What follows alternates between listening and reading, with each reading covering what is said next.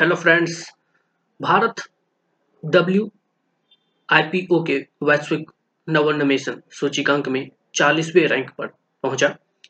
सात वर्षों में इकतालीस स्थानों की बड़ी छलांग लगाई। भारत आज जीआईआई सूचकांक में अपनी रैंकिंग को शीर्ष 25 में ले जाने की आकांक्षा रखता है। जीआईआई ने पिछले कुछ वर्षों से सरकार और उद्योग द्वारा एकजुट होकर काम करने के ज़रिए उठाए गए प्रगतिशील कदमों के कारण भारत के निरंतर विकास को मान्यता दी है। जैसे जैसे ज्ञान अर्थव्यवस्था का महत्व बढ़ रहा है, नवोन्मेषण भारत में विकास के लिए रूपरेखा तैयार कर रहा है। इंक्यूबेशन आरंभिक सहायता वित्त पोषण उद्योग, शिक्षा क्षेत्र की साझेदारी तथा मेंटरशिप ने देश भर में उद्यमशीलता की भावना जगाई है। भारत तेज़ी से एक ज्ञान अर्थव्यवस्था में रूपांतरित हो रहा है। पिछले पाँच वर्षों में घरेलू पेटेंट दायर करने की दर में 46 प्रतिशत की वृद्धि दर्ज की गई है। केंद्रीय वाणिज्य एवं उद्योग उपभोक्ता मामले, खाद्य एवं सार्वजनिक वितरण तथा कपड़ा मंत्री श्री पीयूष गोयल ने कहा कि भारत ने वैश्विक नवोन्मेषण सूचकांक जी डबल आई में 2015 के इक्यासीवें स्थान से आज 2022 में चालीसवें स्थान पर पहुँचने के लिए एक लंबा रास्ता तय किया है। पिछली बार जब रैंकिंग की गई थी तो हम छियालीसवें स्थान पर थे। हमने पिछले कुछ वर्षों में आईसीटी सेवाओं के निर्यात में भी प्रथम स्थान बनाए रखा है। श्री गोयल विश्व, वैश्विक।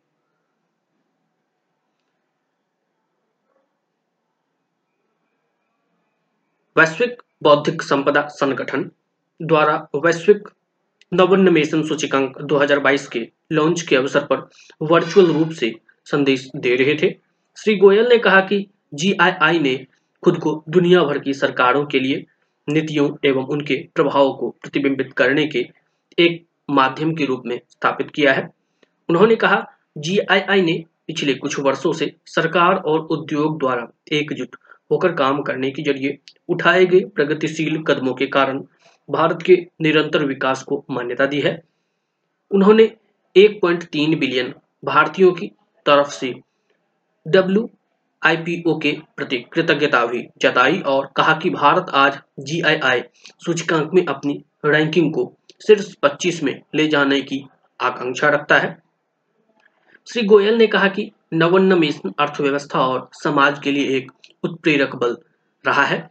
उन्होंने कहा, यद्यपि नवोन्मेषण का अर्थ नवीनता है, यह भारत में हमारे लिए परंपराओं में भी निहित है। वेदों और पारंपरिक चिकित्सा सहित प्राचीन वैज्ञानिक ज्ञान भारत की नवोन्मेषी भावना का एक प्रमाण है।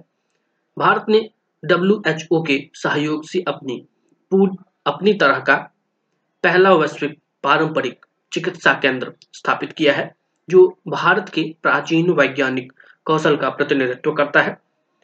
जैसे जैसे ज्ञान अर्थव्यवस्था का महत्व बढ़ रहा है नवोन्मेषण भारत में विकास के लिए रूपरेखा तैयार कर रहा है।